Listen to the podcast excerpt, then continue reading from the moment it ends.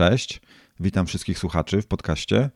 Ja nazywam się Michał Lisiecki, jestem autorem strony internetowej artofsale.pl i dzisiaj we współpracy z Poznań Business Partner chciałbym zaprosić Was do wysłuchania podcastu, w którym będę odpowiadał na pytania widzów, słuchaczy, e, które pojawiły się po moim wystąpieniu na Poznańskich Dniach Przedsiębiorczości 2021. E, ja miałem tam wystąpienie pod tytułem Sprzedażowe Tips and Tricks, czyli sprzedażowe kruczki i sztuczki, takie, które możemy stosować w pracy, w biznesie, a czasami też w takim normalnym życiu, nie biznesowym.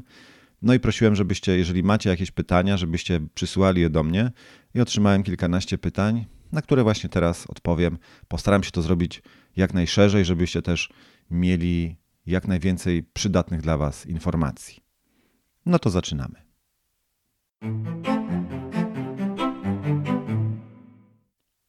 Pierwsze pytanie, jakim się zajmiemy, to jest pytanie, czy to źle mówić dobrze o własnej firmie.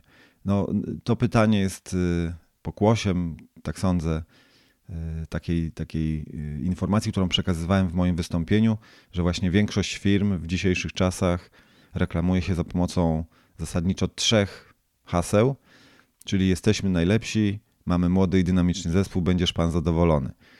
No i w takim ujęciu, nazwijmy to marketingowym, no to jeżeli wszyscy tak mówią, no to tak naprawdę klienci nie zwracają już na to żadnej uwagi. No i to było, to było przyczyną, dla którego można powiedzieć, tego rodzaju przekaz jest nieskuteczny, bo oczywiście to, że ktoś jest, nie wiem, właścicielem firmy albo pracuje w jakiejś firmie i dobrze o niej mówi, myśli o niej, że jest najlepszą firmą, w jakiej pracował, to świetnie. To w ogóle brawa za, za takie nastawienie. I jak najbardziej to nie jest źle mówić dobrze o własnej firmie. Natomiast y, no, musimy też pamiętać, że oprócz naszej firmy na rynku funkcjonuje cała nasza konkurencja, na którą składają się setki, a może czasem nawet tysiące innych firm o podobnym profilu działalności. Więc jeżeli oni wszyscy będą mówić i wszyscy mówią, jesteśmy najlepsi, no to rzeczywiście no, postawcie się w roli klienta, tak? który teraz od każdego, kto, od każdej firmy, z którą się spotyka, z którą się styka, słyszy, że jest najlepsza. No i jeżeli na przykład, nie wiem, chce sobie kupić kafelki, bo chce sobie wyremontować łazienkę, no to chodząc po różnych sklepach z kafelkami, wszędzie słyszy, że oni są najlepsi, mają najlepsze kafelki, mają najlepsze ceny, mają najlepszą obsługę i że na pewno u nich właśnie będzie zadowolony.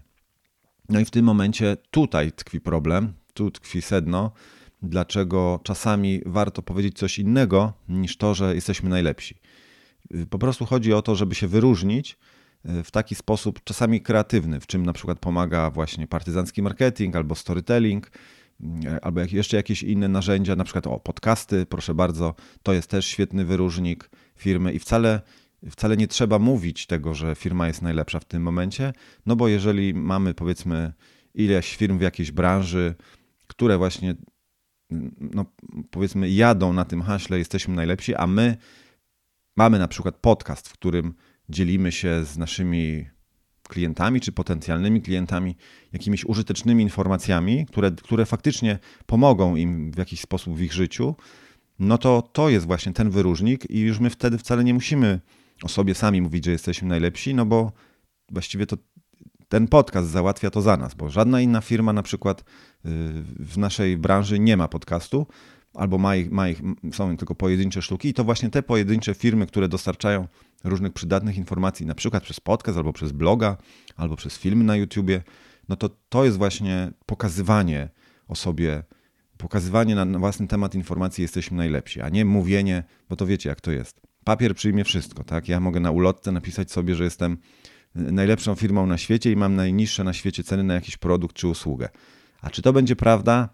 No to pewnie da się to w miarę szybko zweryfikować i zawsze znajdzie się ktoś, kto zaoferuje dany produkt o jeden grosz taniej i to on już wtedy będzie najtańszy. Jeżeli na przykład mamy klientów, którzy patrzą na, na, na współpracę z nami przez pryzmat ceny, to także to, to o to chodziło. Czyli odpowiadając już tak w dwóch słowach, podsumowując, to oczywiście świetnie mówić o własnej firmie, że jest najlepsza, tylko należy mieć na, na uwadze to, że oprócz tego, że my to mówimy, mówi to też cała nasza konkurencja, więc czasami powiedzenie zupełnie czegoś innego o własnej firmie lepsze, robi, robi, robi lepsze wrażenie i robi lepszy, lepiej przyciąga uwagę i jest lepiej zapamiętywane niż powtarzanie jak mantrę właśnie tych, tych samych superlatyw i robienie laurek o własnej firmie, y, właśnie dlatego, że wszyscy inni dookoła przecież robią dokładnie to samo, więc klient jest już całkowicie zdezorientowany i tak naprawdę nie wierzy już nikomu. A jeżeli znajdzie się ktoś, kto powie właśnie coś w stylu przyjdź na najgorszą pizzę, jaką jeden gość na TripAdvisorze jadł w swoim życiu, przyjdź do nas na tą pizzę, że my tą pizzę serwujemy, najgorszą pizzę na świecie, no to to jest właśnie taki czasami haczyk, który powoduje, że klient z czystej ciekawości zainteresuje się tym, co my oferujemy, tylko dlatego, że nigdy jeszcze wcześniej nie słyszał, żeby to, ktoś tak właśnie mówił o swojej firmie.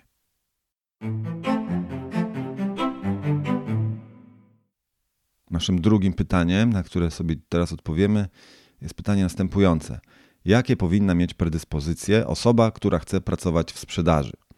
Jeżeli ktoś nigdy, nigdy w sprzedaży nie pracował i chciałby zacząć, no to na pewno musi się przygotować na dużą liczbę odmów, bo oczywiście fajnie wygląda wszystko w reklamach y, telewizyjnych, kiedy biznes idzie jak spłatka, szyjemy skarpetki z jakiejś lamy, którą hodujemy sobie w Bieszczadach i mieszkamy w takiej małej, fajnej, drewnianej chatce, w której mam nadzieję jest internet, żeby ogarniać zamówienia.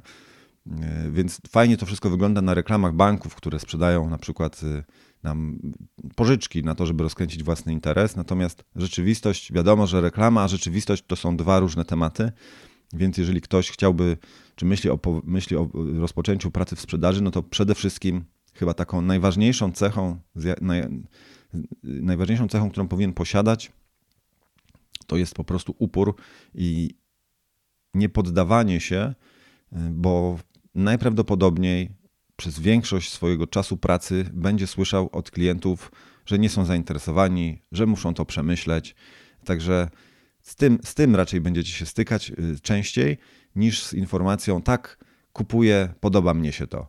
Więc y, oczywiście takie rzeczy też będziecie słyszeć i, i paradoksalnie, im częściej będziecie słyszeć odmowy, tym bliżej będziecie, tym, tym większe prawdopodobieństwo będzie, że kolejny klient, z którym się spotkacie, powie wam tak. Także to czasami jest tak, że są dni, kiedy słyszy się tylko odmowy, a czasami są takie dni, kiedy na, słyszy się 10 odmów i wtedy przychodzi klient, który mówi: Tak, przekonał mnie pan, przekonała mnie pani. I wtedy życie staje się już zupełnie inne. Także jeżeli chodzi o te cechy, predyspozycje, do, y, y, predyspozycje, które powinna mieć osoba właśnie, która chce pracować w sprzedaży, no to pod, przede wszystkim mm, moim zdaniem jest to upór w dążeniu do celu.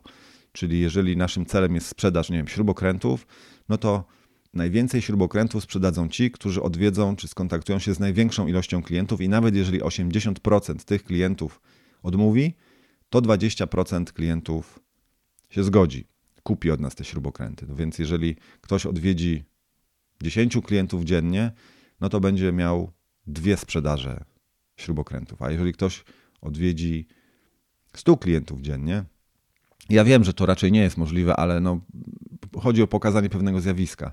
Więc jeżeli ktoś odwiedzi 100 klientów dziennie, no to będzie miał 20 sprzedaży. No i w tym momencie, co prawda, wysłuchał aż 80 odmów, gdzie ten pierwszy wysłuchał tylko 8, ale za to sprzedał aż 20 klientom, a ten pierwszy, ta pierwsza osoba sprzedała zaledwie dwóm.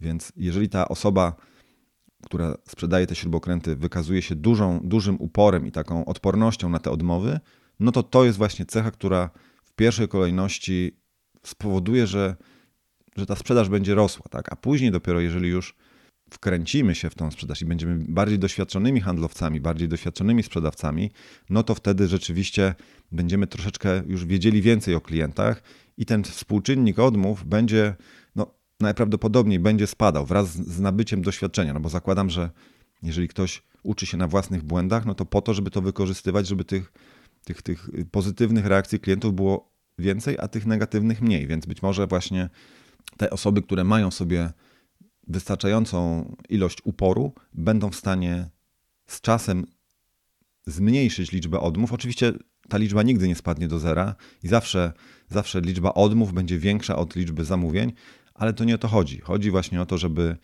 tak uparcie pracować i ta, tak, y, nazwijmy to, nie dać się zbić z pantałyku tym klientom, którzy odmawiają, żeby po prostu osiągać swoje cele sprzedażowe. Mamy tutaj pytanie następne. Która metoda zbierania napiwków jest najlepsza?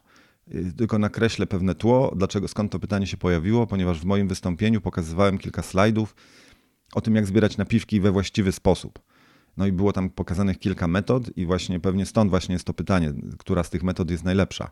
No, będę mówił za siebie, każdy tutaj powinien, y, jeżeli chcecie, to obejrzyjcie sobie to wystąpienie, które jest dostępne w internecie. Y, no i sami ocencie. Natomiast ja teraz będę mówił o własnej opinii na ten temat i według mnie najskuteczniejszą metodą zbierania napiwków są, są, są te właśnie metody, które są oparte o grywalizację w jakiś sposób, często połączone z czymś, co można by nazwać, jeśli chodzi o zbieranie napiwków, real-time marketing. Czyli nie polega to na tym, że mamy jedną świnkę, skarbonkę, na której jest napisane zbieramy napiwki, wrzucajcie, tylko właśnie jest to zrobione w trochę bardziej kreatywny sposób, czyli właśnie są na przykład dwa słoiki albo dwie świnki skarbonki i na jednej jest napisane yy, na przykład gra o tron, a na drugiej jest napisane Stranger Things. No i wtedy ci, którzy wolą grę o tron, wrzucają do świnki skarbonki z grą o trona, ci, którzy wolą Stranger, Stranger Things, wrzucają do tej drugiej świnki skarbonki. To tylko tak w nawiasie powiem, że gra o tron oczywiście i Stranger Things to są dwa bardzo popularne seriale, które no, występują na dwóch konkurencyjnych platformach streamingowych, tak? HBO i Netflix. Także y, tego rodzaju kreatywne zbieranie napiwków, moim zdaniem, y, działa najlepiej.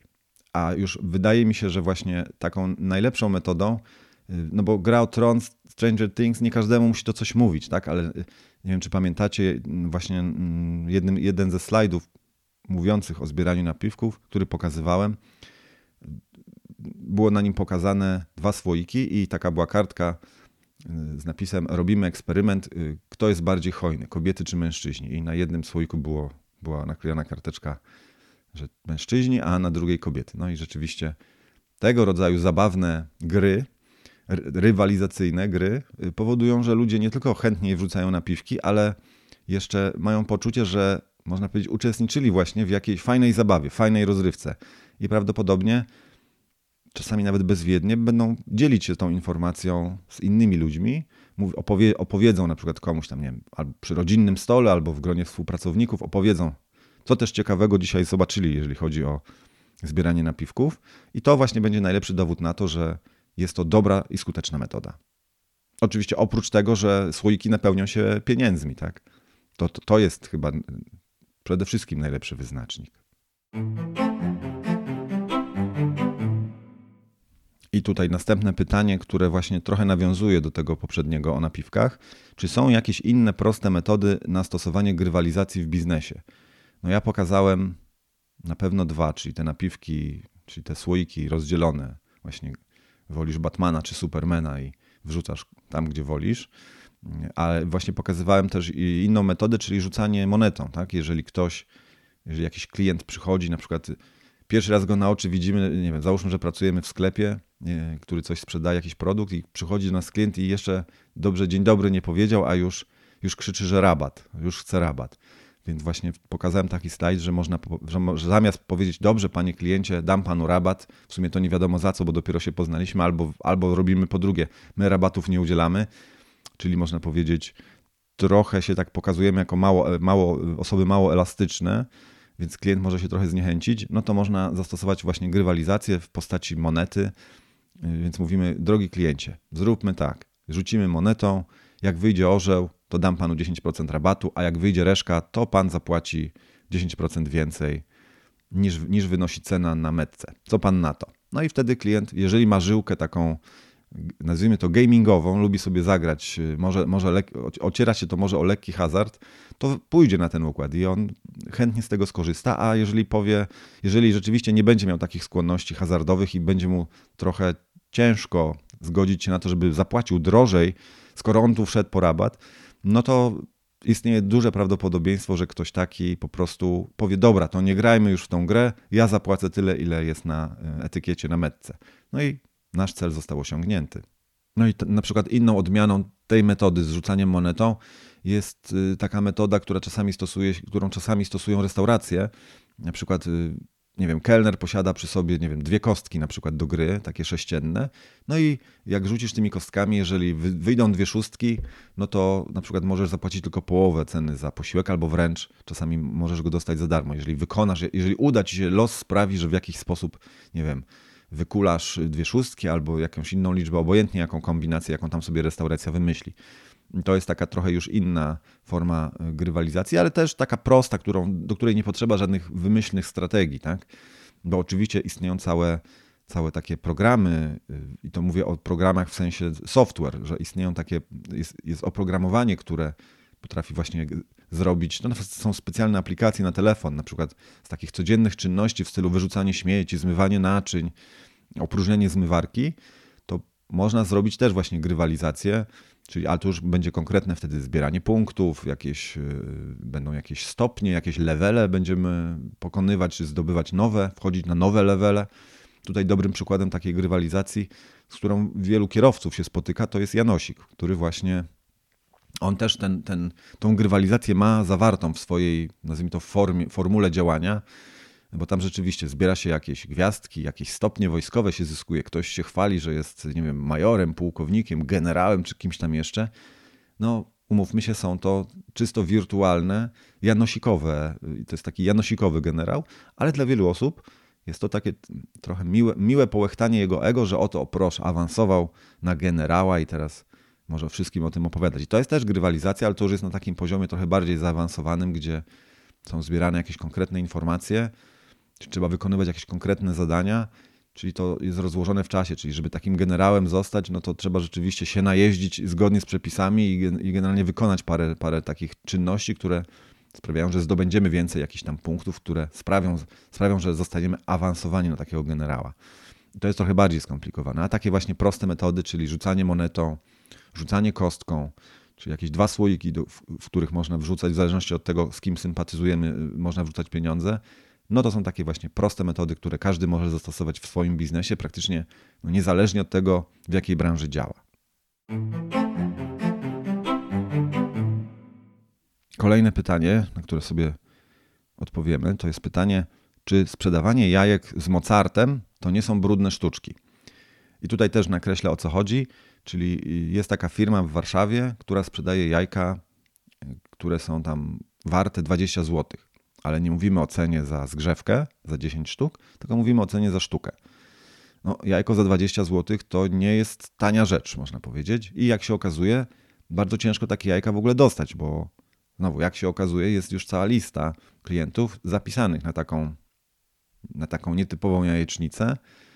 No i, jeżeli ktoś takie jajko chce kupić, no to musi swoje odstać w odpowiednio długiej kolejce. Tak?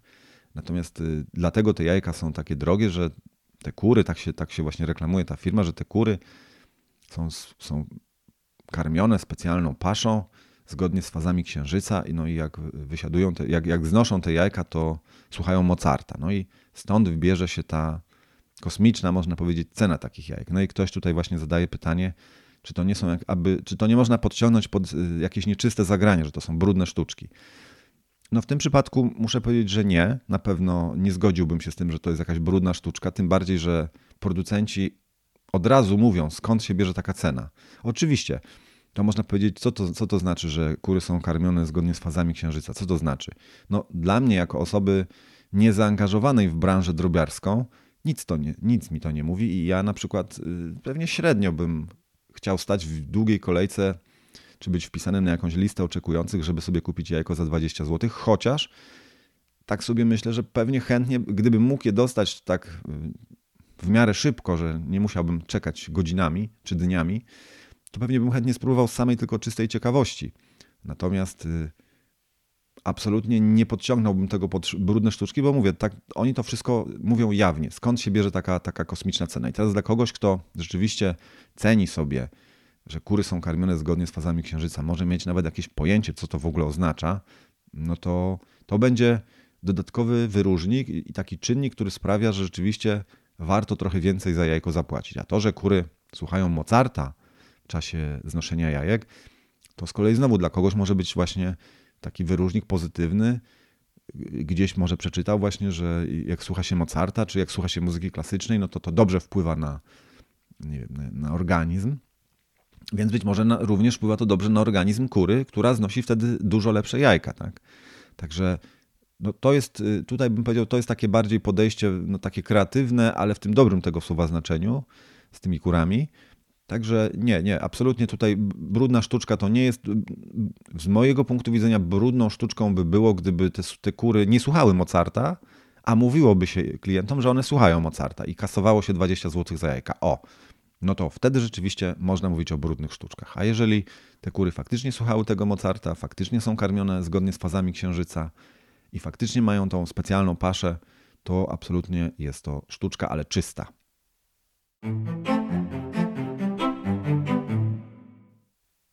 Kolejne pytanie. Czy pisanie karteczek dziękuję za zakupy y, to nie jest zbyt tandetna sprawa? Chodzi o to, że czasami jeżeli coś kupicie na, nie wiem, na Allegro na przykład, albo gdzieś generalnie wysyłkowo, no to razem z towarem, który przyjdzie, przyjdzie na, gdzieś tam jest na przykład naklejona na karteczka, karteczka taka dziękuję i koniec, nic więcej. No i teraz rozumiem, że o to chodzi, taka jest intencja tego pytania. Czy to nie jest aby zbyt właśnie prosty, prosty albo prostacki wręcz sposób na podziękowanie klientowi? Czy nie należałoby jednak coś więcej zrobić? Oczywiście można zrobić coś więcej. Nikt, nikt, nikt oczywiście nikomu nie broni, żeby na przykład, nie wiem, zadzwonić do każdego klienta, który coś u nas zamówił i osobiście mu podziękować. Można tak robić. Oczywiście, jeżeli ma się na to czas i środki, bo nie każdy oczywiście może sobie pozwolić. Jak ktoś sprzedaje tysiące jakichś produktów dziennie, no to ciężko, żeby nawet jego pracownicy dzwonili do, po klientach i dziękowali. A taka karteczka z napisem dziękuję już jest pozytywnym wyróżnikiem. No i tutaj zróbmy sobie prosty eksperyment. Nie każdy sobie przypomni, a szczególnie ci, którzy na przykład dużo kupują na Allegro, ile razy dostaliście produkt bez, nicze, bez żadnej tam informacji typu dziękuję. Nawet bez takiej najprostszej żółtej karteczki naklejonej na, na przesyłkę. No i a ile, a ile razy dostaliście taką karteczkę właśnie gdzieś tam, nie wiem, kupiliście książkę albo coś, gdzie coś jest gdzieś zapakowane i na, na pudełku był napis dziękuję. No i na pewno większość ludzi dostała te towary bez żadnej karteczki. Więc już w tym momencie, jeżeli ktoś robi taką karteczkę, chociażby z najprostszym napisem dziękuję, to już jest pozytywny wyróżnik. Tylko dlatego, że nikt tak nie robi, bo gdyby na przykład wszyscy zaczęli dodawać karteczki w stylu dziękuję za zakupy, no to faktycznie, jeżeli ja robiłbym to samo, to faktycznie to mnie w żaden sposób nie wyróżnia. No bo wszyscy robią tak samo. Ale jeżeli tylko niewielki odsetek firm sprzedając, sprzedających na Allegro nakleja karteczki z napisem dziękuję, no to już jest pozytywny właśnie takie pozytywne myślenie o klientach i klient też to czuje, rzeczywiście, że ten sprzedawca podziękował mu, chociaż nie musiał i w zasadzie większość tego nie robi, a tutaj mamy o podziękowania i już rosną szanse na to, że a klient powróci do takiego sprzedawcy, a już na pewno rosną szanse, że y, wystawi mu pozytywny komentarz. Także tym przypadku, jaki mamy teraz, w tej sytuacji, jaką mamy teraz, czyli że jednak mniej, mniej sprzedających wystawia takie, nakleja takie chociażby najprostsze karteczki y, z podziękowaniami, to dopóki tak jest, że robi to mniejszość, to to nie jest absolutnie tandetne, tylko właśnie jest to, można powiedzieć, no, no może proste, faktycznie, może jest to dość proste, ale jednak jest to podziękowanie i na pewno jest to skuteczne. Ja na przykład zawsze to zauważam i zawsze się cieszę, jak widzę, że jest napisane dziękuję. Także na mnie to na pewno działa pozytywnie.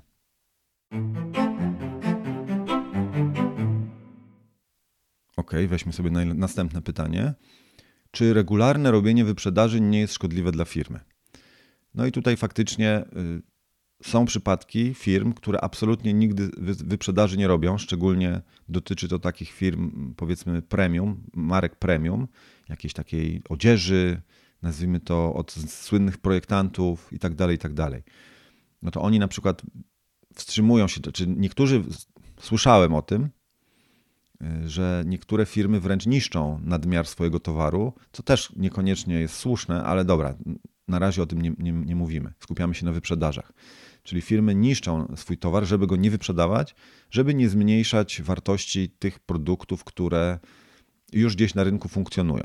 Żeby, ta, żeby y, ludzie nadal myśleli o tej marce jako o marce premium. No bo umówmy się, że jeżeli jest marka premium i na przykład wiemy, że raz do roku robi wyprzedaż, no to zasadniczo duża część klientów będzie czekać z zakupem, aż nastąpi ta wyprzedaż. Więc taka marka mniej będzie sprzedawać produktów, jeżeli y, będzie, y, będzie wiadomo, że oni te wyprzedaże robią. A jeżeli będzie wiadomo, że taka marka wyprzedaży nigdy nie robi, no to klienci będą kupować, można powiedzieć, niezależnie od pogody. Niezależnie od tego, jaki mamy miesiąc, porę roku, nie wiem, jest Black Friday, czy nie ma Black Friday, wiadomo, że ta marka i tak wyprzedaży nie robi, więc chcesz coś kupić, to kup teraz. A jeżeli ktoś właśnie regularnie albo wręcz ogłasza się, co chwila się ogłasza, że ma jakieś wyprzedaże, a to na święta, a to na Wielkanoc, a to na wszystkich świętych. Nie wiem, jak można mieć wyprzedaż na wszystkich świętych, ale powiedzmy. Y, albo na, nie wiem, właśnie Black Friday, czyli miliard innych świąt, bo codziennie można powiedzieć jest jakieś święto w kalendarzu, no to klienci takiej, takiej marki no będą, będą, można powiedzieć, uważać się za wykorzystanych, jeżeli kupią coś w normalnej cenie i będą właśnie wstrzymywać się, jak tylko będą długo mogli, aż trafią na wyprzedaż, która ich zadowoli i dopiero wtedy dokonają zakupu. Oczywiście można mówić, że taka firma ma to wkalkulowane w działalność, tak? I tak naprawdę te wyprzedaże to nie są żadne wyprzedaże, tylko właśnie normalna sprzedaż, ale już wtedy znowu docieramy do takiego hasła typu brudne sztuczki, czy jeżeli ja mówię komuś, że robię wyprzedaż i robię obniżkę, a de facto nie jest to żadna wyprzedaż, tylko gra nastawiona na to, żeby klient kupił, to czy to nie jest aby właśnie tak zwana brudna sztuczka? No to pozostawiam Wam do oceny. Odpowiadając na pytanie, faktycznie może być tak, że zbyt częste robienie wyprzedaży, zbyt y, jakby przyzwyczajenie klientów do tego, że wyprzedaże są robione w danej firmie, powoduje, że właśnie klienci czekają na ten moment wyprzedaży i wstrzymują się z zakupem w regularnych cenach, no bo wiedzą, że będzie wyprzedaż. Także faktycznie może tak być, że, że jest to szkodliwe dla firmy. I kolejne pytanie.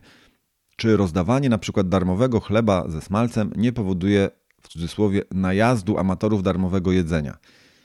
Ja to, to pytanie, wiem, wiem o, o jaki slajd chodzi w moim wystąpieniu. Chodziło o slajd z pewnej restauracji, gdzie można było wejść i tuż przy wejściu leżała taka, leżał taki fajny, duży, okrągły bochenek chleba i obok leżały, leżał słoiczek ze smalcem. Można było sobie wejść, posmarować, spróbować tego smalcu na tym chlebie i wyjść. De facto nie płacąc. Był to taki, no taka darmowa próbka, można powiedzieć, zachęcenie gości do tego, żeby korzystali z naszej restauracji. Taki fajny wyróżnik, który nieczęsto się zdarza. I pod tym kątem wyróżniania się, to zdecydowanie polecam. W sensie to na pewno zwróciło moją uwagę i to na pewno jest coś, co wyróżnia naszą firmę czy naszą restaurację spośród innych, bo szczerze mówiąc, nieczęsto się spotykam z takimi akcjami. No i teraz pytanie brzmi, czy właśnie, czy jeżeli się ludzie zorientują, że tam można za darmo zjeść y, chleb ze smalcem, to jeżeli jest to, a tak było w tym przypadku, restauracja przy takiej dość ruchliwej trasie nad morze polskie, no to czy to nie będzie tak, że tam się będą autokary y, turystów zatrzymywać, każdy sobie weźmie, o tutaj można sobie wziąć za darmo pajdę chleba ze smalcem. No to heja, 50 osób ukroi sobie pajdę chleba ze smalcem i wyjdzie, nie płacąc ani grosza. Oczywiście, może się tak wydarzyć, przed tym nie da się ustrzec, natomiast no, zróbmy to chociażby, jeżeli planujemy taką akcję, to zróbmy to chociażby na zasadach testu, bo przecież umówmy się, nie musimy tego robić, to nie jest obowiązek, to nie jest wpisane w jakąś ustawę, że, że, musi być darmowy chleb, to jest nasza dobra wola. Jeżeli się okaże, że wystawiamy taki chleb i on po prostu znika w sekundę i musimy 50 chlebów dziennie przygotowywać i 50 słoików ze smalcem, no bo faktycznie zatrzymują się u nas wycieczki, yy, które, które są amatorami darmowego jedzenia, to faktycznie należałoby rozważyć, czy należy kontynuować taką akcję i wydaje mi się, że nie ale jeżeli się okaże, że rzeczywiście jest to taki fajny wyróżnik, a jednocześnie ludzie no, odwiedzają nas klienci, którzy nie napychają sobie kieszeni i nie, przy, nie przychodzą z reklamówkami, żeby powrzucać tam darmowy chleb i darmowy smalec, no to wtedy rzeczywiście należałoby kontynuować taką akcję, ponieważ y, no, jest to fajna, fajna rzecz, która naszą knajpę wyróżnia na tle innych. Także proponowałbym wykonać właśnie taką próbę i dopiero wyniki, rezultaty tej próby poddać ocenie, pod kątem, czy nam się to opłaca, czy też nam się to nie opłaca. Ja akurat osobiście w tej, w tej, konkretnej, w tej konkretnej restauracji, w której no bywam regularnie raczej, a szczególnie jeżeli są to miesiące letnie, no to nie zauważyłem nigdy właśnie takiego najazdu amatorów darmowego jedzenia. Ale wyobrażam sobie, że mogłoby się tak stać, no i wtedy jedynym wyjściem dla właścicieli byłoby wymyślenie czegoś innego, a zlikwidowanie tego darmowego jedzenia, no z, z, uwagi na raz na koszty, które trzeba ponieść, 50 chlebów dziennie to nie jest mało, a po drugie, no klienci do restauracji powinni przyjść, żeby kupić obiad, zjeść go i zapłacić, a, a nie po to, żeby wziąć sobie darmową, żeby najeść się darmowym chlebem i sobie pójść. Tak? Także tak, tak, bym, tak bym podszedł do tego tematu.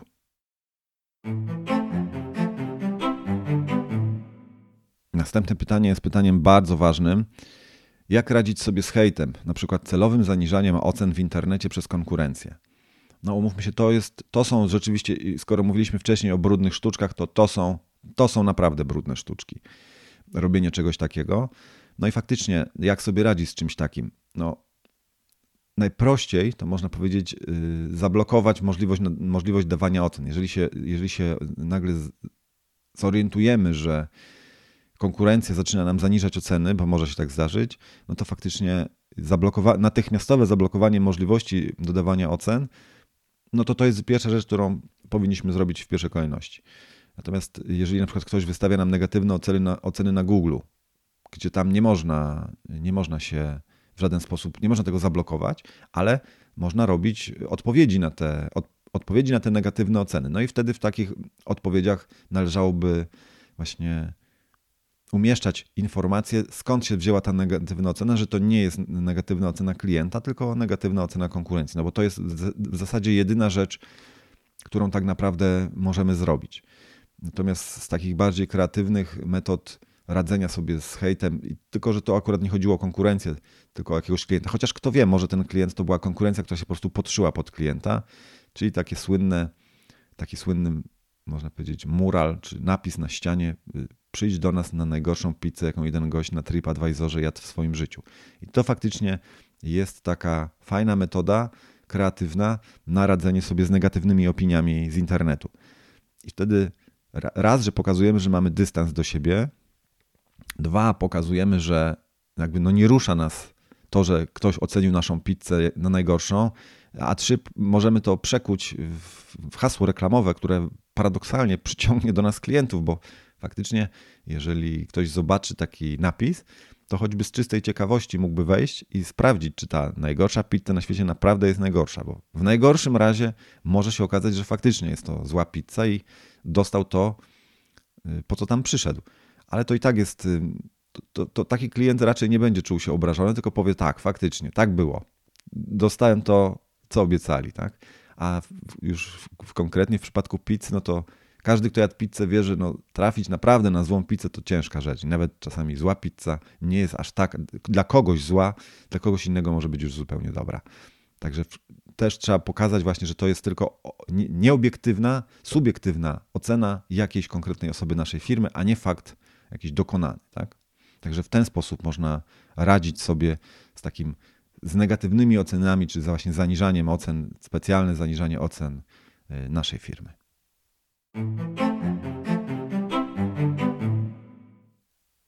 Kolejne pytanie dotyczy budowania marki osobistej.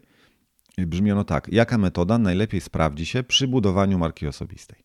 No tutaj można powiedzieć, że taką najlepszą metodą y, jest y, pokazywanie, że jesteśmy na przykład ekspertem w jakiejś dziedzinie i mówienie o tym w kontekście takich na przykład rad, porad, że na przykład, nie wiem, jesteśmy specjalistą od y, jakimś tam, powiedzmy, od oprogramowania jakiegoś konkretnego, takiego, które jest powszechnie używane, na przykład od nie wiem, Windowsa.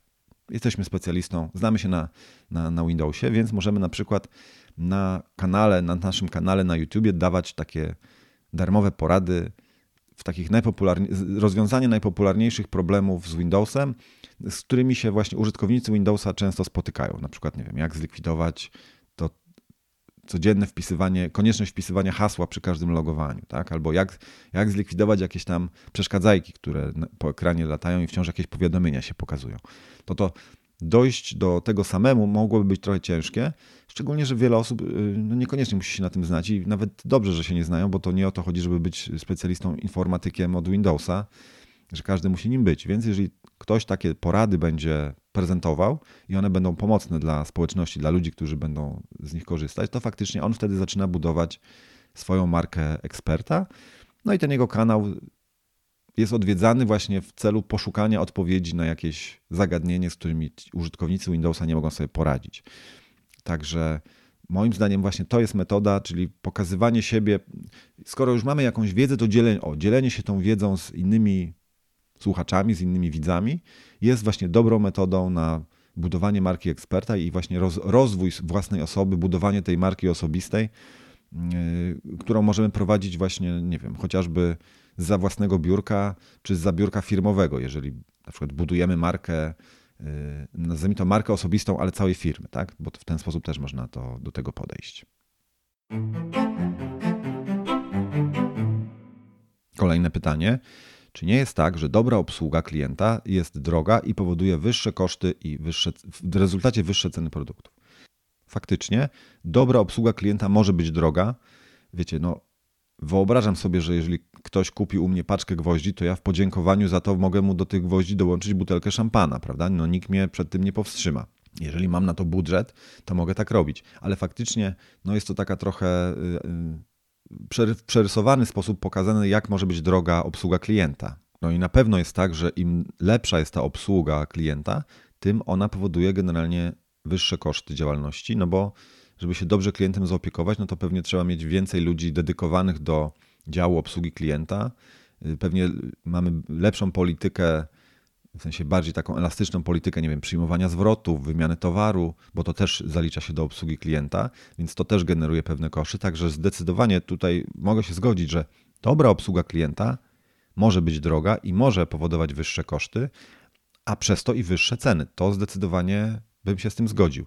Natomiast jest jeszcze druga część, druga strona tej monety, która pokazuje, że właśnie klienci chcą tej dobrej obsługi, więc czasami właśnie jest tak, że oni chcąc tej dobrej obsługi, są gotowi ponieść wyższe koszty, bo nie boją się e, tego, że na przykład jeżeli coś się nie uda, to że firma się na nich wypnie i powie sorry, ale po odejściu od kasy reklamacji nie uwzględnia się. Na przykład e, jest coś takiego, że można oddać towar, na przykład kupiony gdzieś tam przez internet, 14 dni po zakupie bez podania powodu i to jest w ogóle ustawowe, tak? że to jest obowiązkowe. Prawo polskie tak mówi, że musi tak być. No i teraz wyobraźmy sobie, że wiele firm przestrzega tego 14-dniowego okresu, a niektóre firmy, szczególnie te na przykład jakieś odzieżowe, sprzedające buty, jeżeli się kupi jakieś buty przez internet, no to oni od razu mówią, że masz aż 30 dni na oddanie, na ewentualny zwrot, tak? Więc to można powiedzieć jest faktycznie podwyższenie sobie kosztów działalności, no bo te, te zwroty pewnie mogą występować częściej. Ale na przykład z kolei taka IKEA to w ogóle poszła jeszcze dalej. Masz aż 365 dni na zwrot towaru. To jest dopiero pojechanie, można powiedzieć, po bandzie. To jest dopiero dobra obsługa klienta. A jakoś nie widziałem, żeby IKEA się zwijała z, z polskiego rynku. Wręcz przeciwnie, raczej wydaje mi się, że jest to firma, która się dynamicznie rozwija, również dzięki temu, że posiada dobrą obsługę klienta. Także tutaj no, musimy sobie odpowiedzieć na pytanie, w jakiego klienta my celujemy. Czy generalnie naszymi klientami są osoby, które szukają no po prostu najtańszych możliwych rozwiązań i jak tylko ktoś da im to samo o dwa grosze taniej, to oni już lecą do tamtego sprzedawcy, bo jest taniej, czy jednak naszymi klientami, czy chcielibyśmy, żeby naszymi klientami były osoby, które no oczywiście patrzą na cenę, nie chcą przepłacać, ale cenią sobie jednocześnie to, że jest dobra obsługa, że jest bezproblemowy zwrot, że jest szybka transakcja, że jest szybka dostawa i oni no, zdają sobie sprawę, że to no nie jest to y, rzecz, która przychodzi, spada z nieba, tak? To jest rzecz, którą my musimy wypracować i za to zapłacić. I częściowo również przekłada się to na trochę wyższe ceny.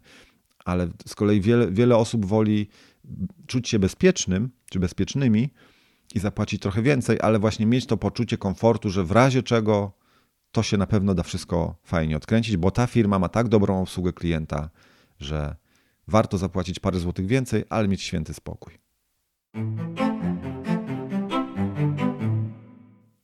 Kolejne pytanie. Czy używanie znaków zastrzeżonych, na przykład CPN, nie jest nielegalne? No i tutaj to odnosi się do takiego slajdu, który też pokazywałem na tym wystąpieniu Tips and Tricks, gdzie właśnie jest stacja benzynowa z napisem CPN, ale bez użycia tej charakterystycznej takiej czcionki, tego logo starego CPN-u, tylko po prostu są takie czerwone literki, taką normalną, nazwijmy to czcionką CPN. No i teraz ktoś pyta, czy to nie jest nielegalne. To może być nielegalne, ponieważ trzeba sobie jasno powiedzieć, że właśnie korzystanie ze znaków towarowych, które są jakimś, jakieś tam prawnie zastrzeżone, bez, bez opłat licencyjnych jest nielegalne. Na przykład, jeżeli ja bym sobie, nie wiem, załóżmy, że sprzedaję koszulki, tak? To jeżeli ja na tych koszulkach będę dawał logo Gwiezdnych Wojen albo postać Lorda Vadera czy Luka Skywalkera, gdzie nawet jak sobie spojrzycie na, czasami na napisy różne, typu właśnie Star Wars, no to w kółeczku jest takie R, tam zawsze gdzieś w rogu. Czyli to oznacza y, znak towarowy prawnie zastrzeżony. Jeżeli chcę z niego korzystać, żeby czerpać z tego dochody, czyli sprzedawać koszulki, to powinienem zapłacić Disneyowi w tym przypadku odpowiednią opłatę licencyjną za to, że on mi to umożliwia. I wtedy to jest już legalne, tak? jeżeli mam taką opłatę. Oczywiście na koszulce nie musi to być napisane, że to jest legalne, ale chodzi o to, że y, jakby mam na to papiery. Mam papiery w szufladzie, że ja zapłaciłem opłatę licencyjną i w razie czego, gdyby ktoś przyszedł do mnie i powiedział halo, halo, a pan na to, to jest legalne, że pan sobie tak Gwiezdne Wojny nakleja? No i ja wtedy mówię tak, to jest legalne, bo ja poprosiłem tutaj Disneya o możliwość wykorzystania, mam na to papiery, proszę bardzo, tu jest opłata licencyjna wniesiona, dziękuję, do widzenia. I możemy tak zrobić. Ale jeżeli ktoś z tego korzysta i nie uiszcza takiej y, opłaty licencyjnej, no to faktycznie jest to już działanie nielegalne i może się spotkać z reperkusjami prawnymi. Y, no i tutaj w przypadku tego CPN-u, tu już właściwie pewnie najlepiej jakby się wypowiedział jakiś prawnik od, od znaków towarowych, natomiast z mojego punktu widzenia samo użycie skrótu CPN, chociaż w oczywisty sposób nawiązuje do tego, do CPN-u starego, który dzisiaj nazywa się Orlen, i do tego loga, to dopóki tego loga nie użyjemy, a na przykład na to CPN mamy jakieś inne wyjaśnienie, inaczej ten skrót potrafimy rozszyfrować yy, w jakichś tam oficjalnych naszych, nie wiem, dokumentach, czy w, jakim, w jakimś yy, marketingowym planie, który został stworzony, żeby, żeby tak się nazwać, żeby tak nazwać stacje benzynowe, no to faktycznie to nie jest działanie nielegalne, chociaż rzeczywiście jest to takie trochę jechanie na sławie tego starego CPN-u, który no wszyscy, a szczególnie ci starsi użytkownicy samochodowi znają właśnie na zasadzie jedziemy na CPN, a nie jedziemy na stację benzynową. Tak? Także w przypadku CPN-u, tego konkretnego przypadku y, tych stacji benzynowych, powiedziałbym, że to nie jest, jeszcze nie jest naruszenie znaku towarowego, Natomiast oczywiście zdarzają się sytuacje, gdzie używanie znaków zastrzeżonych w działalności biznesowej, jeżeli jest prowadzone bez tych opłat licencyjnych, no to rzeczywiście jest nielegalne, tak? I wtedy należy czegoś takiego zaprzestać albo właśnie wnieść odpowiednią opłatę licencyjną. Kolejnym pytaniem jest pytanie, czy używanie metod w rodzaju storytelling czy marketing partyzancki wyklucza inne, bardziej standardowe metody marketingowe? Oczywiście, że nie wyklucza. Wręcz bym powiedział, bardzo mało jest firm, które używają na przykład tylko marketingu partyzanckiego w, swojej, w swoich działaniach marketingowych. No ja bym mógł wymienić dwa, dwa przykłady takich firm, które stosują tylko i wyłącznie marketing partyzancki i żaden inny. I pierwszym z nich jest y, taki hotel w Amsterdamie, Hans Brinker Budget Hotel, który, o ile ja pamiętam, bo nie spotkałem się z, z żadną reklamą tego hotelu y, taką standardową, w stylu jesteśmy dobrym hotelem, u nas wypoczniesz, u nas jest miło, sympatycznie. Nie. Oni właśnie robią to na zasadzie jesteśmy najgorszym hotelem świata, wielkim wyczynem jest to, że mamy drzwi i łóżka w naszych pokojach i tak dalej, i tak dalej. Czyli oni pokazując swoje materiały marketingowe mówią o sobie tylko źle, ale w taki śmieszny sposób, że napędza im to właśnie klientów na zasadzie takiej ciekawostki krajoznawczej i jakby spanie w tym hotelu nie jest po prostu spaniem w hotelu, tylko przeżyciem turystycznym.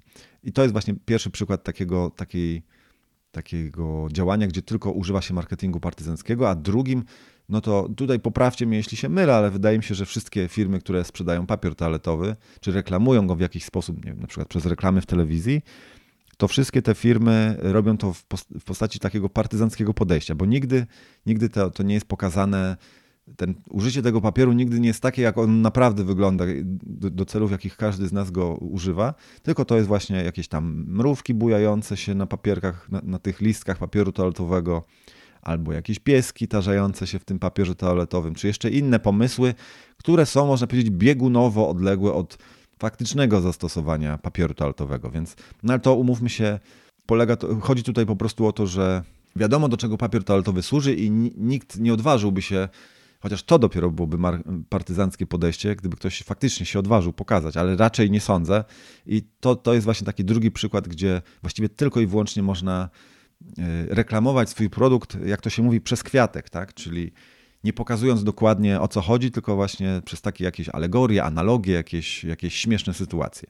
Natomiast y, w takiej normalnej działalności, jeżeli nie wiem, mamy jakieś plany marketingowe, czy jakieś działania marketingowe podejmujemy, no to to jest tak jak wiecie, y, storytelling czy marketing partyzancki to jest tak jakby trochę taki śrubokręt. No nie możemy zbudować całego domu tylko i wyłącznie za pomocą śrubokręta. No, potrzebne są nam jeszcze inne narzędzia, więc mamy storytelling jako jedno z narzędzi pozyskiwania klientów czy przy, przykuwania ich uwagi. Tak samo marketing partyzancki jest po prostu narzędziem. Są przykłady firm, tak jak Hans Brinker Budget Hotel, czy właśnie firmy od papierów toaletowych, które poszły w ten deseń, że, że właśnie marketing partyzancki jest ich głównym sposobem przekazu informacji marketingowej. Ale takie firmy to jest raczej mniejszość. Z reguły jest tak, że właśnie stosuje się obok takich metod bardziej nowoczesnych, typu właśnie storytelling czy marketing partyzancki, stosuje się tradycyjne metody, nie wiem. Mamy co prawda partyzancką reklamę, mamy jakieś partyzanckie materiały, ale jednocześnie posiadamy również standardowe katalogi i standardowe jakieś ulotki, które, które mówią, że jesteśmy najlepsi i robimy coś z pasją. To są takie standardowe materiały, które też są dystrybuowane między klientami, a czasami od czasu do czasu wyskakujemy z jakimś właśnie takim ciekawym pomysłem storytellingowym albo partyzanckim i wtedy to jest, y, to się bardzo dobrze uzupełnia i klienci od razu dostrzegają tą różnicę, że właśnie mamy normalny katalog, ale pamiętamy, jakby przykuwają ich uwagę y, te niecodzienne bardziej metody docierania do, do ich uwagi. Y, ale katalog też jest potrzebny, żeby sobie, kiedy już opadnie kurz po, po tym fajnym odczuciu, jakie, jakie, jakie, jakiego klient doznał, oglądając naszą partyzancką reklamę, więc kiedy już ten kurz opadnie, no to wtedy czas na, na to, żeby ze spokojem usiąść i przeczytać taki bardzo klasyczny katalog, w którym jest napisane, że jesteśmy najlepsi. I to absolutnie niczemu nie przeszkadza. Bardzo Wam dziękuję za uwagę w tym odcinku i jednocześnie bardzo dziękuję tym wszystkim osobom, które podesłały pytania po moim wystąpieniu. Mam nadzieję, że zarówno moje wystąpienie się podobało, jak i ten podcast y, wyjaśni Znajdziecie w, znajdziecie w nim odpowiedzi na pytania, które Was również nurtują. Taką mam nadzieję i na to liczę. No i cóż, w takim razie po prostu korzystajcie z tych informacji, używajcie ich według własnego uznania. No i niech wam, się, niech wam się one przydadzą w budowaniu waszych marek osobistych, w pracy waszej w firmach, tam gdzie rozwijacie swój biznes, no żebyście, żebyście mogli z tego wyciągnąć jak najwięcej dobrego dla was. Bardzo wam dziękuję. Do usłyszenia. Cześć.